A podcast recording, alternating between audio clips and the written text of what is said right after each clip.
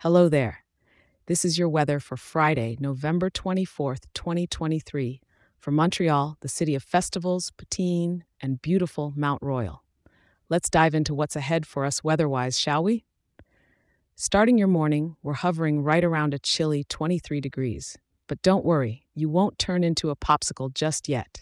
It's going to be a crisp day with a high peaking at just above freezing to around 35 degrees, so it might be a good idea to layer up. By the evening, expect the temperature to hold steady at about 23 degrees again. Come nightfall, we're nudging just a little lower to nearly 21 degrees.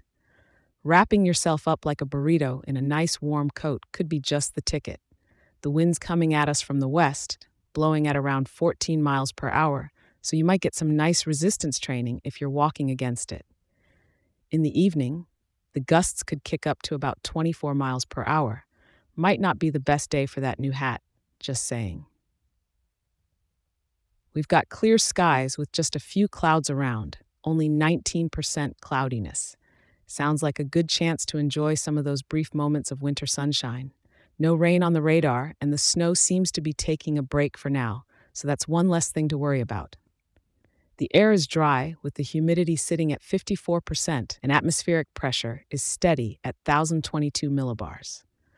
All in all, it's a typical Montreal winter day a light sprinkle of clouds, brisk air, and no snowfall to mess with your commute. Since it's Friday, why not take advantage of that almost clear sky and sneak in a little evening stroll through the old port or cozy up in a cafe somewhere with a good book? I'm grateful you tuned in, and make sure to check back in tomorrow for your next weather update. There's always more weather on the way. Stay warm and have an excellent day.